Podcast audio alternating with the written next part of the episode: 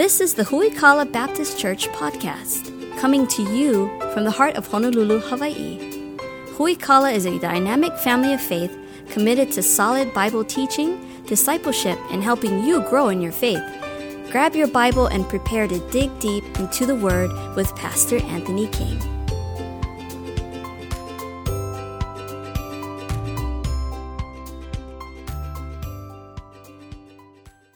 Grab your Bibles, turn to the book of James tonight, to the book of James. We're continuing our series entitled Practical Christianity, uh, going through the book of James verse by verse. We find ourselves in James chapter 4, verse number 8 here tonight. Only one verse in uh, our, our uh, text tonight. But if you've been a Huikala for any length of time, you know that the number of verses has little to no effect on the length of the message. And so um, means nothing whatsoever. But one verse we're going to take a look at tonight. We'll back up to, uh, as we take a look at this uh, text, uh, James chapter uh, 4, verse number 7. We'll start there because it's kind of uh, one consistent thought as we go through this uh, as well. James chapter 4, starting verse number 7. Submit yourselves, therefore, to God, resist the devil, and he will flee from you. Draw nigh to God, and he will draw nigh to you. Cleanse your hands, ye sinners, and purify your hearts, ye double minded. We entitled tonight's message, Staying Close to God. And I think all of us as Christians want to maintain a close walk with God. At least we do in theory. Uh, the idea that you and I would be far from God is a troubling thought. But many times Christians are far off from God. Um, and due to neglect and a multitude of other things as well. Uh, but we need to make sure that we maintain a close relationship with God tonight. We'll take a look at how we do that. First of all, we see in this passage that our proximity to God is always determined by us.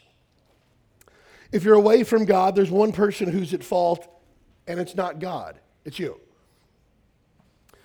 If there's ever been a time in your life where you were closer to God than you are right now, there's a Bible word for that. Does anybody want to help me with what that is?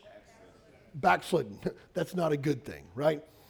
If there was ever a time in my life, say for example, when I was in college or when I was a, a, new Christian or something like that, I was closer to God than I am right now at this very moment, that means at some point I have backslidden. That's a bad thing. Now, it's important to understand what we mean when we talk about being backslidden. Some people uh, errantly believe that being backslidden means that you've lost your salvation. Let me just encourage you tonight that once you have been saved by the Spirit of God, you cannot be unsaved you cannot lose your salvation. You cannot sin against God to such an extent that you are no longer a Christian. Uh, you might uh, deny God. Uh, you might uh, turn your back on God. Uh, you might turn your back on the faith. But there's nothing that you can do if you are truly born again child of God to lose your salvation.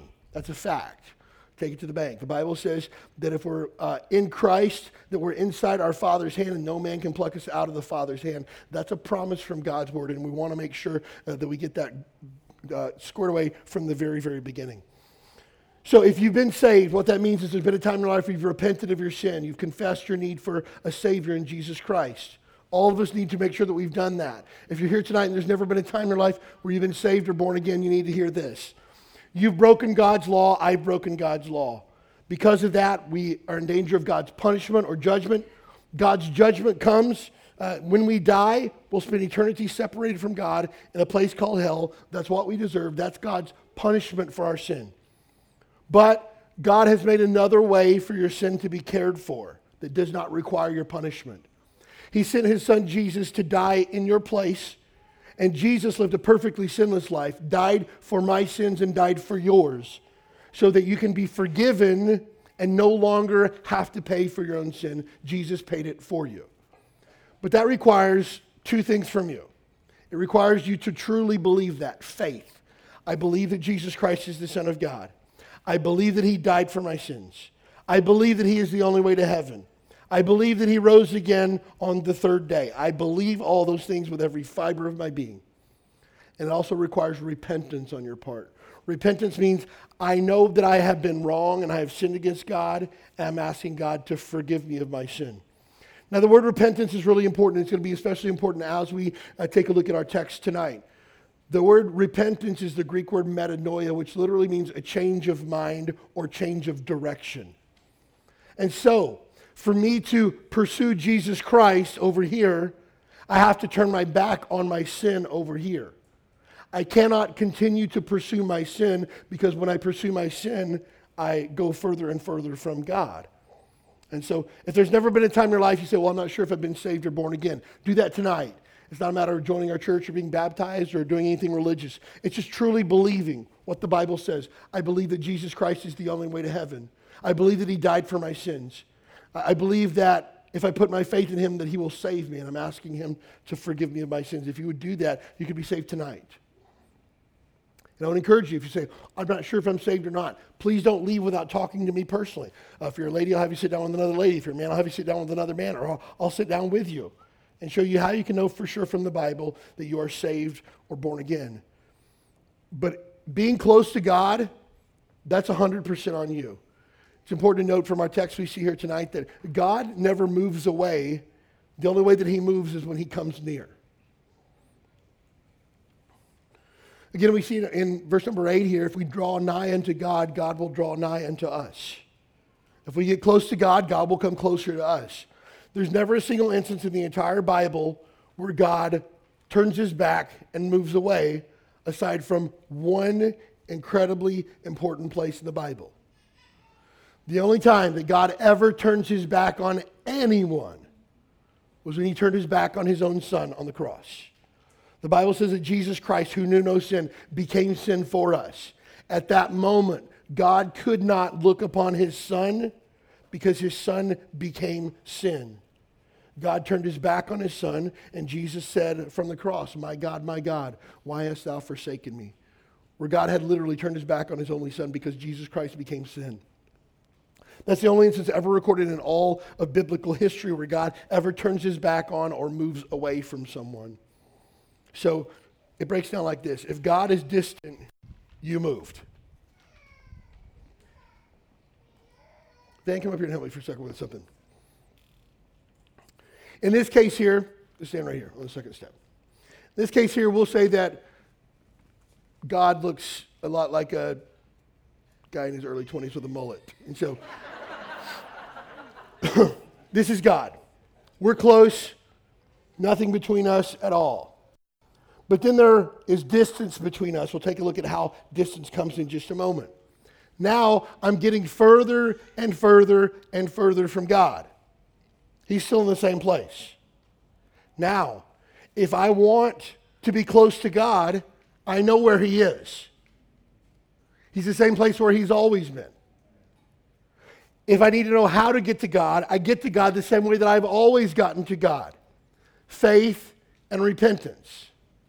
But here's the beautiful part about being far from God is the moment that I take a step towards God, God takes a step towards me. That's what this verse says.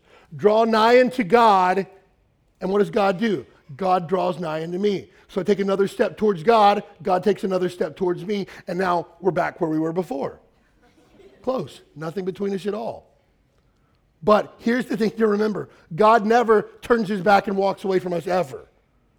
If, we're, if God is no longer near, it's because I've turned my back and walked away. Thanks, man. You can have a seat. Same idea with God. If you want to be close with God, I'll tell you how to do it. Draw nigh into Him, and the promise, promise is that God will draw nigh into you. Sometimes people say things like, Well, I feel like I'm coming back to God, I just can't find Him. You may feel that way, and if that's the case, something's wrong somewhere. Because if you are truly pursuing God with a clear heart and a clear mind and clean hands, then when you walk towards God, God comes back to you. We see this in the, the parable of the prodigal son. If you remember, the son says, Hey, dad, give me my inheritance now. I don't want to wait till you die. And the father gave the prodigal son his inheritance, and he went out, and the Bible says he wasted it on riotous living. He went and partied all of his money away. And then he couldn't afford to live anymore. And the Bible says that he began to take care of the pigs. And they began to slop the pigs and he began to eat what the pigs were eating. Now, for you and I, we would say that's disgusting. For Jews to hear that story, pigs were unclean animals. Pork was inedible meat. It was considered dirty, unclean. You weren't supposed to be around it at all. But here's a guy who's sitting with these filthy, disgusting animals eating the same thing that they are. And he finally says, Hey, if I could just go back to my dad's house and just be one of his servants, I would do that because at least they're not laying with pigs. And so the prodigal son goes back to his father, and he's rehearsing in his mind this speech that he's going to give of how he's not worthy, that he wants to come back, and he doesn't no longer wants to be a son, he just wants to be a servant. And he begins to walk back towards his father's house. And when his father sees him, the Bible says the father takes off running after his son. He's coming nigh into his father, and the father takes off running to get him. And he says, Dad, I just want to. And the father doesn't even let him finish his speech. He stops him. Hey, wait, wait, wait. Son, I'm glad that you're home. Hey, get a ring and put on his finger. Hey, kill a fatted calf because my son who was dead is now alive and you see a father running after his son. God is the exact same way because in that story, you and I are the son who has disobeyed, who has gone away, who has gone their own way, and God is the father who runs after his children. So you want to be close to God, pursue him, and he'll pursue you. So, what causes the distance between us and God? Sin, first of all, hinders God from even hearing your prayers. Have you ever been praying before and you feel like your prayers just aren't even making it out of the room? Like they're like bouncing off the ceiling and coming back at you? You feel like I, am just wasting my breath even praying? If that's the case, maybe you need to check your heart first and make sure that your heart is clean before God. Here's some Bible verses. If you have the Huikala app, these are in your notes here tonight. If not, jot down these if you're taking notes tonight. First of all, Isaiah 59 2 says this But your iniquities, that's your sin, has separated between you and your God, and your sins have hid his face from you that he will not hear. Let me just tell you, it's a dangerous place to be when you've sinned against God and God no longer hears your prayers. But if you continue to live in rebellious sin before God, you've created a separation that, like, God doesn't even hear you when you pray. And let me just say that's a scary place to be. Psalm 66, verse number 18 says, If I regard iniquity in my heart, the Lord will not hear me. Micah 3 4 says that they shall cry unto the Lord, but he will not hear them. He will even hide his face from them at that time as they have behaved themselves ill in their doings. I'll go so far as to say it this way For the unsaved man, you can pray as much as you want to to God, but he doesn't hear you.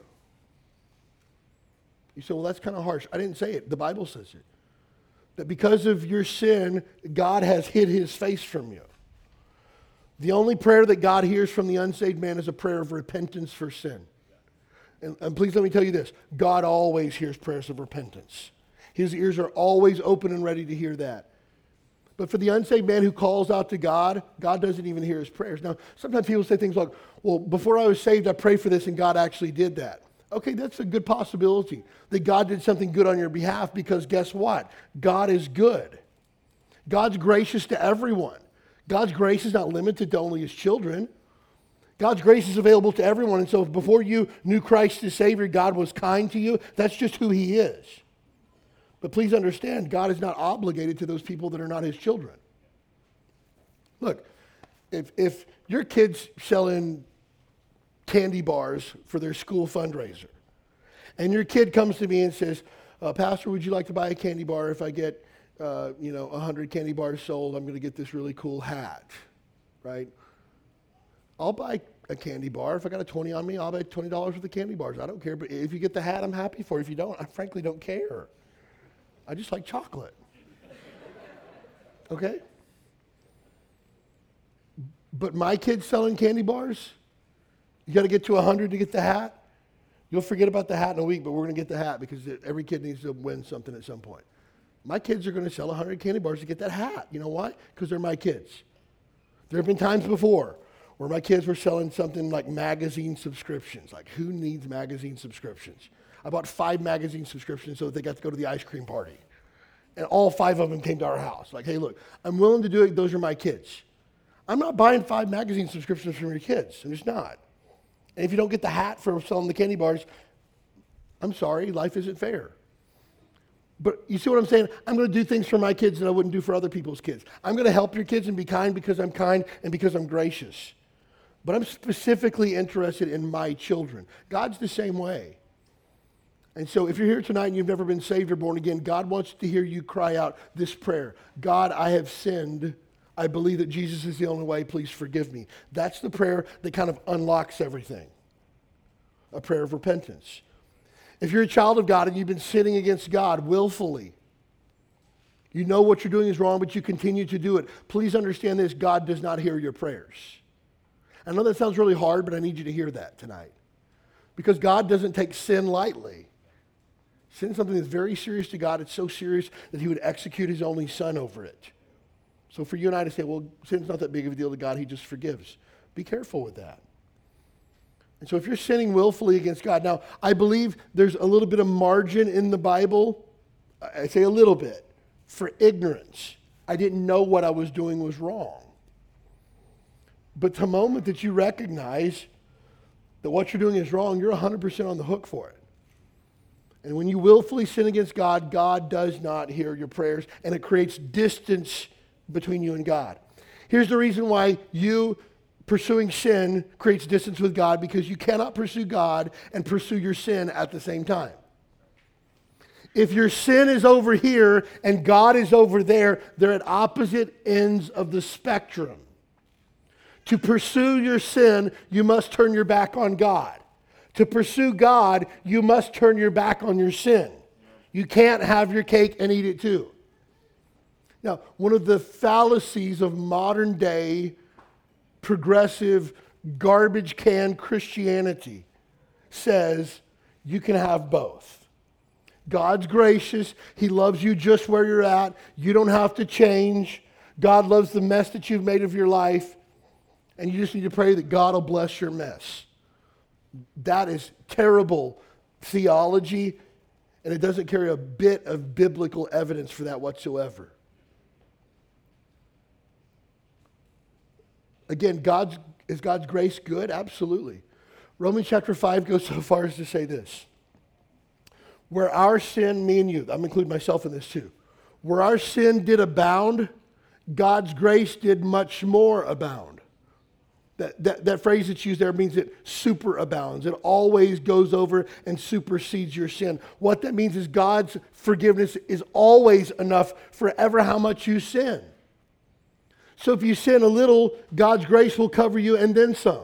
If you sin a whole lot, God's grace covers you and then again some. Always. And it is impossible, impossible for you to out sin the grace and forgiveness of God. And you look at that and you go, wow, what a gift. But then somebody's probably sitting there stroking their beard. And they're saying, hmm, so if I can continue to sin, and God continues to forgive, then maybe I can just continue to sin and then God will just continue to forgive, right? Well, that's why Paul continues his letter to the church at Rome and starts with Romans chapter 6, verse number 1, and says, What shall we say then? Shall we continue in sin that grace may abound? What's the answer? God forbid. How shall we that are dead to sin live any longer therein? Could you continue in sin? Yeah, why would you want to? That's a better question. It's interesting to me when people say things like, well, can, can I accept Jesus Christ as my Savior and still have sex with my uh, boyfriend or girlfriend? Yeah, I guess you could, but why would you want to? You've been forgiven of that. Why do you go back to it? It's like getting, a, getting out of jail and then reoffending so you can get locked up again. Why? You could, but why? It just doesn't even make sense. Something has control over your life and you're set free from the control over your life, but you go back and put yourself under that control again. Yeah, could you? Yeah, I guess, but why? And so you cannot pursue God while pursuing your sin at the same time. Psalm 5, verse number 4 Thou art not a God that hath pleasure in wickedness neither shall evil dwell with thee. Psalm 101, verse number 7 He that worketh deceit shall not dwell within my house. He that telleth lies shall not tarry in my sight. Psalm 45, 7 Thou lovest righteousness and hatest wickedness.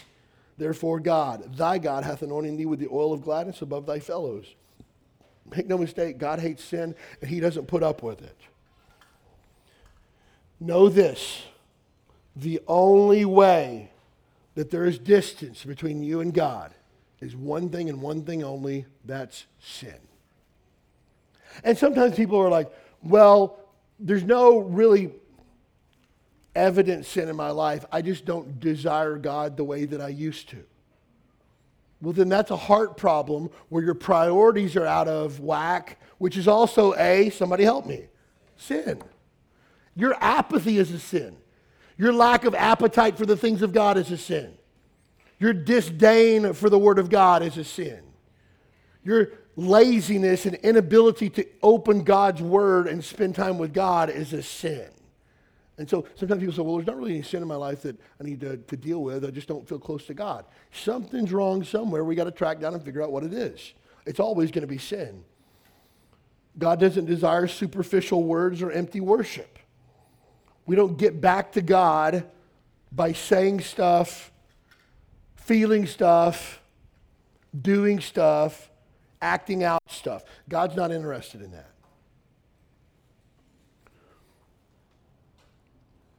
God desires from you and I deep heart change. You see, so many times people try to fix the thing, the external things, but they forget about the heart. I'm going to stop smoking cigarettes, and so I'm going to focus on, you know, stopping smoking. You need to focus on you're doing something that's killing your body day after day. And your body's a temple of the Holy Ghost, and you should take care of it. And it's always funny, people are like, well, yeah, the same thing can be said true about people who eat a half dozen donuts a day. If you're eating half dozen donuts a day, I believe that's a sin as well. I'll just, I'll be an equal opportunity rebuker. I got no problem with that. I don't disagree. Well, the person who has pride, it's the same sin. I don't disagree with that. The person who has pride, it's the same sin. Man, lump it all together. But again, if I say things like, hey, I eat too many donuts in a given day, I'm going to try to cut back on my donuts, I'm, fix, I'm fixating myself on the wrong problem. The question should be why do I crave things inside of me that are detrimental to my physical well being when I'm commanded to steward what God's given me? We got to look at a heart issue. You can say, oh, I'm going to come to church more. Okay, where's that coming from? Well, I've got a book that I check off every time I go to church. Wrong answer. I want to be with God's people because I love the Lord. I love God's people. I love my church family. I need to hear preaching from God's word. I want to gather together with other Christians and worship God together with them. That's the hard issue. Not like, okay, fine, I'll try to come to church more. No, no, no, no, no. God's not impressed with religious works that you do. He wants a heart change. He wants, he wants to be first place. He wants to be a priority. And that's a hard issue. But, but please let me help you with this. When God is in first place, everything else falls into place. When Jesus Christ is my goal, sin kind of loses its luster. And so that's why God desires you and I that would have a heart change. Matthew chapter 15, verse number 18, Jesus says this. Man, this is a harsh statement. This people draweth nigh unto me with their mouth and honoreth me with their lips but their heart is far from me. Oh, they say all the right words, they do all the right stuff, but their heart is corrupt. Their heart is wicked. Their heart is so far from me. God's not impressed with religious theater. Did you know that God isn't impressed with outward fake acts? Of worship. Not impressed by that. It's interesting to me that you have, quote, Christian ministries that tour stadiums and coliseums throughout the United States, charge $125 to sit front row, charge an extra $200 to go backstage and meet the, quote, worship team. I think that makes God want to vomit. Don't call it worship, just call it what it is. Just call it Christian capitalism. Just call it what it is. We're, we're trying to make a buck off the name of Jesus. Just call it that. I would be okay with that, but don't call it worship. God's not impressed with fake acts that we do to try to look spiritual. The Pharisees in the, the New Testament, Jesus had all kinds of problems with them. They wanted to look really good on the outside, but Jesus says this you're dead inside. Isaiah chapter 1. Turn over to Isaiah chapter 1 if you would. This is, this is powerful. I want you to read it with your own eyeballs.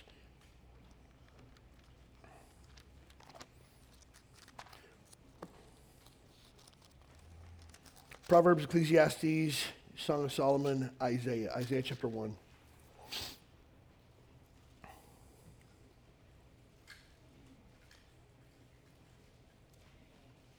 Here's what the, the children of Israel, here's what was happening.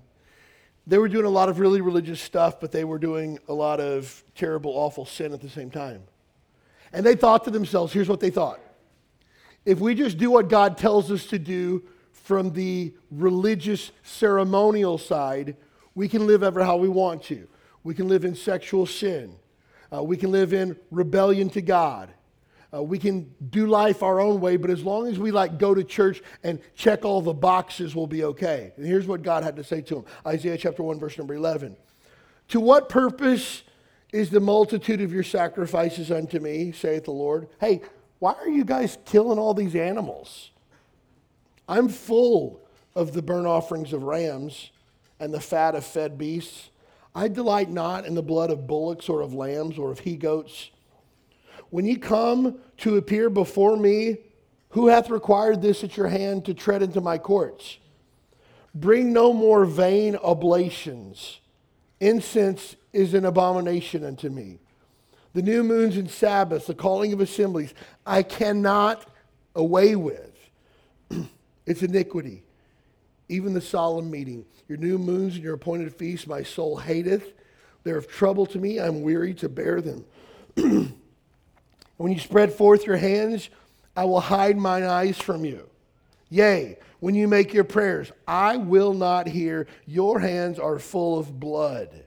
Wash you, make you clean. Put away the evil of your doings from before mine eyes. Cease to do evil. That's pretty harsh. God says, I'm sick of your sacrifices. Stop killing animals. Stop coming before me. The incense that you burn is disgusting and it makes me want to vomit. Who told you to do this? Just stop. I don't need any of that from you.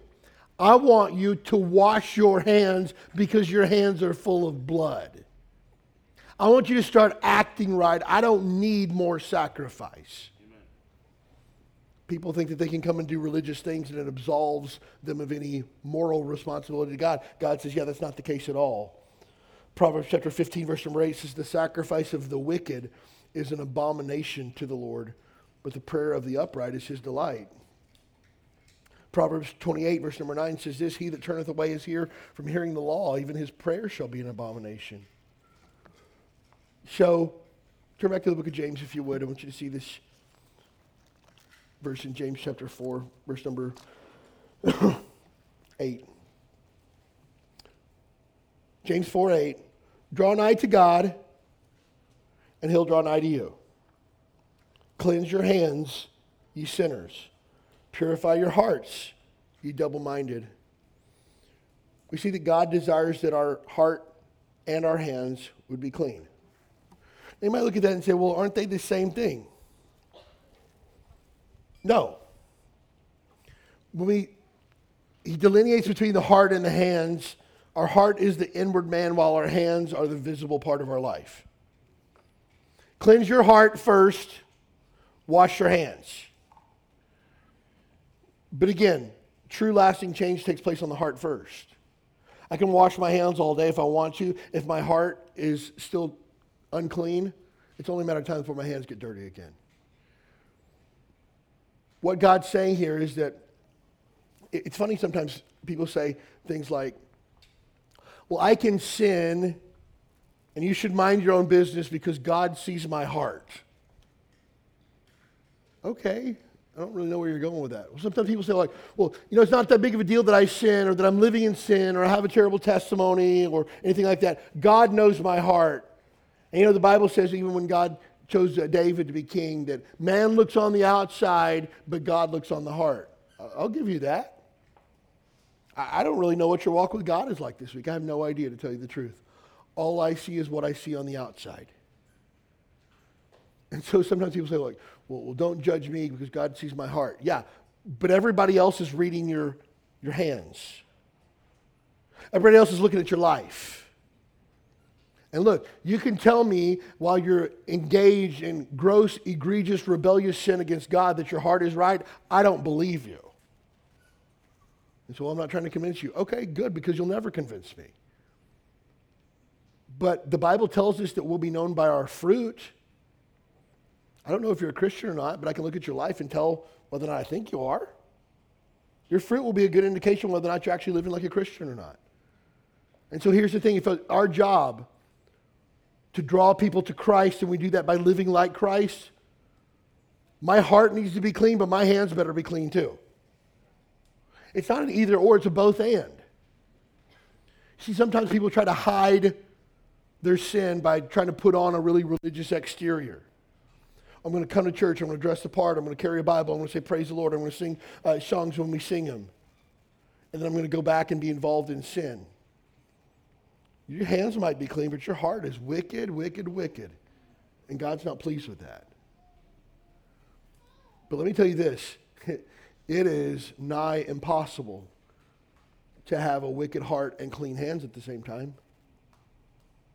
So God says, fix it. Hypocrisy repels the presence of God. Nothing pushes God further and further away than hypocrisy. I want to explain to you the difference between being a hypocrite and just being a regular Christian. Hypocrisy, the Bible word that we find for hypocrisy, literally means one who wears a mask. You put on a front knowing that what's behind it doesn't match the front. I put on a veneer on the outside so that I'll look really good to everybody that looks. But I know for a fact on the inside, I'm not this person. I know that. That's hypocrisy. I'm willingly disobeying against God, but I don't want anybody to know, so I'm going to put on a fake, phony front. That's hypocrisy. Now, sometimes people say, oh, I feel like such a hypocrite. You know, I I yelled at my, my neighbor, or I got upset with my kids. I feel like such a hypocrite. Well, hold hold up with that. A regular Christian is going to sin. That's just part and parcel of being a human being. You will continue to sin, and when you sin, you need to repent of it. And so if you've sinned and you've repented, that doesn't make you a hypocrite, that just makes you a normal Christian. The difference is is when you purposely try to cover it up, knowing good and well that you haven't changed on the inside. That's problematic. And let me just tell you this you will rot from the inside out. And know this it's only a matter of time before the mask drops and everybody sees you for what you really are. It's only a matter of time. You know why? Because the Bible says, be sure your sin will find you out. Guaranteed.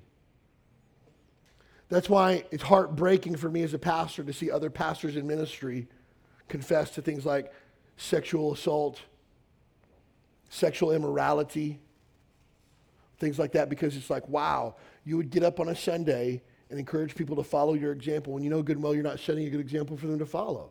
That's hypocrisy. And hypocrisy doesn't just make the person look bad, it makes Jesus look bad. Look, every single pastor that falls, I grieve.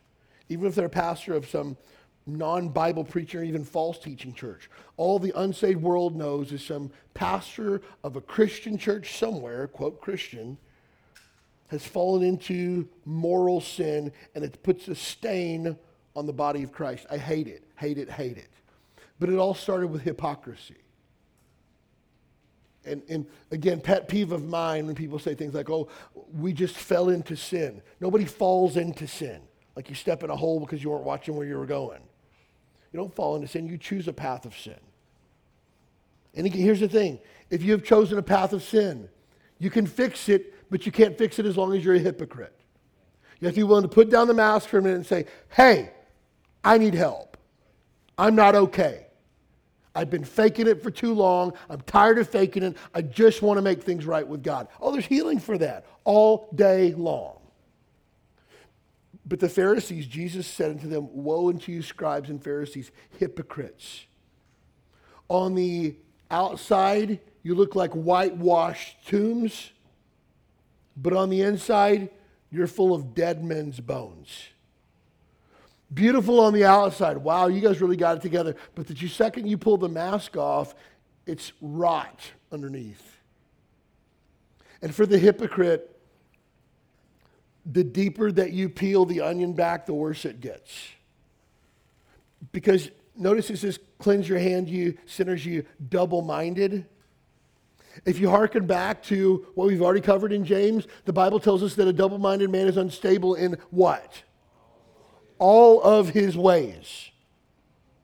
So if you're living a hip, hypocritical life, it's not just in one area, chances are. You're being a fake in some other areas too. And the thing is, is the human heart, the more that you peel it back, the nastier it gets, the more corrupt it is, the worse infected it is. It's covered by pus, gangrene. You're rotten from the inside out. That's what sin does to you. And so, again, all of that repels the presence of God. God's like, uh uh-uh, uh I can't have anything to do with that. God doesn't walk away, you walked away to pursue your sin. Yet you want to act like you're all close to God when you're not. That's what Jesus is saying. You're, you draw nigh to me with your lips, but your heart is far from me. So, how do we fix it? Glad you asked. Repentance brings God's presence near. If that's you, if you've been uh, a little warm in here for the last five minutes as I talk about hypocrisy, if your uh, Holy Spirit's making things a little bit heavy on you as we talked about hypocrisy, I'm glad I don't say that to be mean. Paul says, as he writes to the church at Corinth, I write unto you not to make you sorry, but that you would sorrow unto repentance. I hope you feel so terrible about your sin that you would be willing to repent of it. And again, repent, turn from it. That brings God's presence near. Again, if God is over here and my sin is all the way over here, the only way that I can come back to God is by closing the gap of repentance. That's it. That brings God's presence near. God, I've sinned. God, I've been living a hypocritical life. I've been acting like a fake and a phony on the outside when I'm rotting on the inside. God, forgive me. I want to make that right. I'm willing to come clean with whoever needs to hear it. I'm willing to confess my sin to you and other people that will hold me accountable for that. God, I just want to be right with you. God, I just want to be near to you again. God says, I got you. Draw nigh unto me, and I'll draw nigh unto you, and we'll fix this once and for all.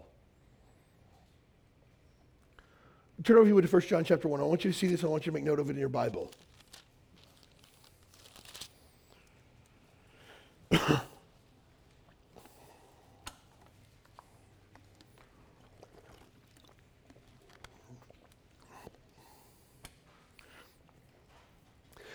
First John chapter 1, verse number 9. I want you to circle this. I want you to star it. If you're using an app on your mobile device, I want you to highlight it in whatever app you're using. First John 1 9. Commit it to memory because you will need it when the devil comes knocking, when sin and shame begin to pile up, I want you to remember, remember the truth from 1 John 1 9. If we confess our sin, he is faithful and just to forgive us of all of our sin and to cleanse us from all unrighteousness. That's it. I don't have to crawl on my knees and beg for forgiveness. I don't have to sit in the corner with a dunce hat on and feel shame and allow people to point at me and put me down. I don't have to do that. I just have to confess my sin to my Father, and He promises to forgive it. So if you've been living a double life, stop it tonight. Knock it off. Confess, repent, and it can all be over in a split second. That's how good God is. That's the type of healing that repentance brings. Isaiah chapter 55, verse number 6.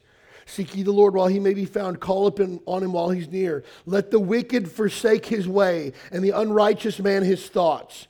Let him return unto the Lord. Get this. Let him return unto the Lord, and he will have mercy upon him, and to our God, for he will abundantly pardon. That's Isaiah 55, 6 and 7. Come back to God. He'll forgive you over and above and then some. Abundantly pardon. People make this process of coming back to God so much more complicated than it has to be. I've talked to people before and say, hey, how's your walk with God? Oh, I'm struggling, but I'm, I'm fighting my way back. I don't even know what that means. Because you have the power to say no to sin. Romans chapter 6 proves that. I don't know what that means because if you confess your sin and forsake it, God forgives it and you get to move on. What does it mean to work your way back to God? As if there's something that you can do? One of the reasons why I absolutely abhor bad Bible, false Bible teaching is, is false doctrines like penance. Penance is popular in Catholicism where they say, hey, if you do these things and you're really sorry, you got to prove it. Whether you got to say X number of prayers, X number of times, whether you do five random acts of kindness or what to prove that you're really sorry, and then God will forgive you. That's garbage. Jesus Christ's blood was enough to cover my sin. I couldn't do anything to add to the blood of Christ. That's shameful and blasphemous on the sacrifice that Christ made, that you and I could add a little something on top of it to really be forgiven. I have nothing to bring to the table of any value whatsoever to God uh, apart from my sin. I can't add anything to the forgiveness of God. 1 John 1 9, you need to, to jot that down. You need to memorize that because at some point you're going to confess your sin, but the devil's going to say, Boy, you sure are confessing that all the time, aren't you? Boy, you sure are stuck in this loop, aren't you? Are you really a Christian if you'd act like this? You should be embarrassed of yourself. Whatever you do, don't show up to church because everybody there knows what you've done. You need to say, Whoa, whoa, whoa, whoa, whoa. I'm forgiven. I don't even know what you're talking about. I've confessed my sin. God has been faithful and just to forgive my sins, and I've been cleansed from all unrighteousness. I'm clean as a whistle. I have no idea what you're talking about. You're going to have to come back to that verse time and time again. And again, if you think like, well, I've done so much, God could never forgive, you need to come back to that verse again. Because uh, remember last week, we fight the devil by knowing God's word. And when the devil tries to pull you back into that pit of sin and shame and embarrassment and hypocrisy. You say, oh, no, no, no, no. I left that behind. Where'd you leave it? I left it at the cross where it belongs. Final thought here tonight. You want to be close to God? It is 100% your responsibility to abide in Jesus Christ. 100% on you. If you say, like, oh, I just feel like God's so far away, it is not his fault. I guarantee you that. Oh, I just feel like I'm struggling to get back to God. It's not his fault because the second you take a step towards him, he comes running. Draw nigh unto God, he'll draw nigh unto you. Cleanse your hands. Cleanse your hearts, you sinners, you double minded. Man, I got to confess all that to God and clean myself up. Clean my heart and my hands. Live right. Abide in Christ. Take a look at John chapter 15, last verse we're going to look at tonight. We were in 1 John, but turn back to the Gospel of John, Matthew, Mark, Luke, John, chapter 15. You got, you got to see this. This is so good.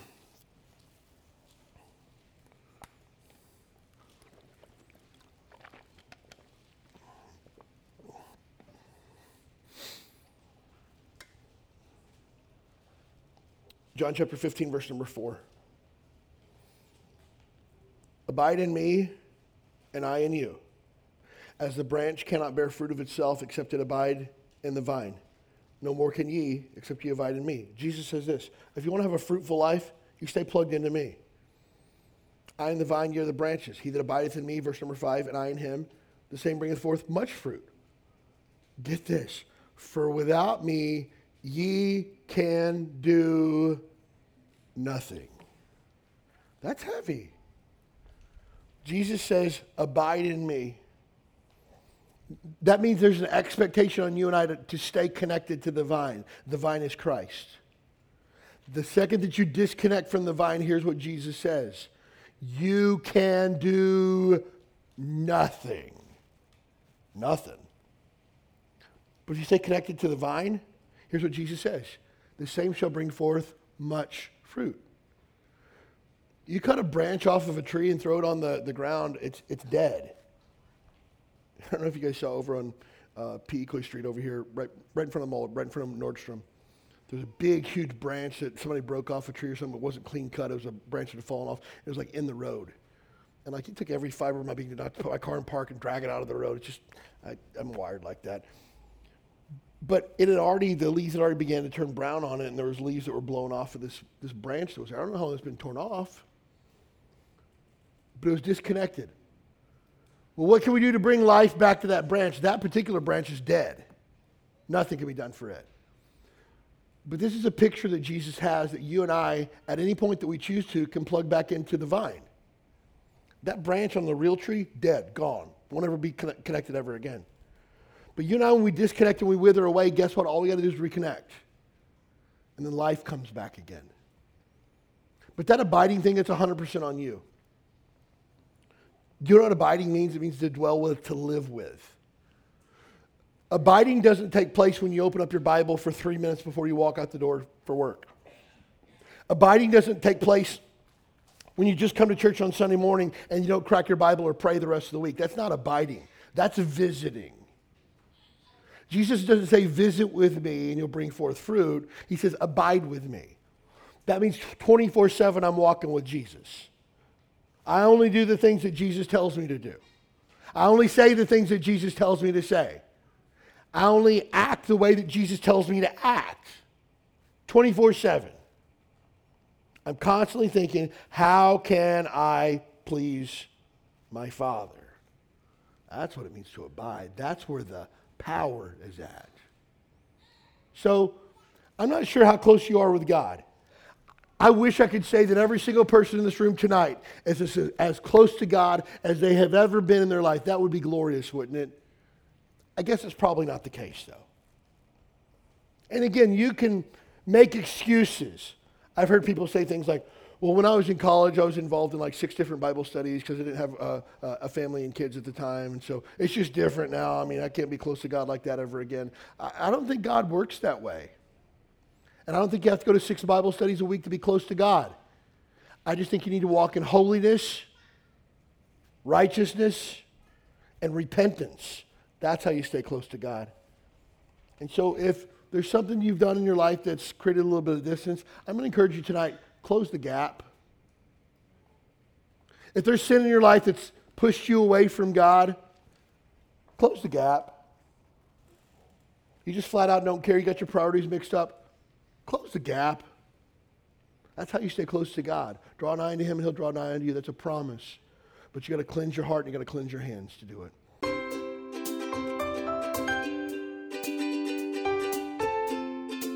Thanks for joining us for the Huikala Baptist Church podcast. We'd love to have you as our guest this Sunday morning at 10 a.m. You'll find exciting classes for your keiki, a welcoming church family, and a message from the Bible that's sure to encourage your heart. Join us this Sunday. You belong here.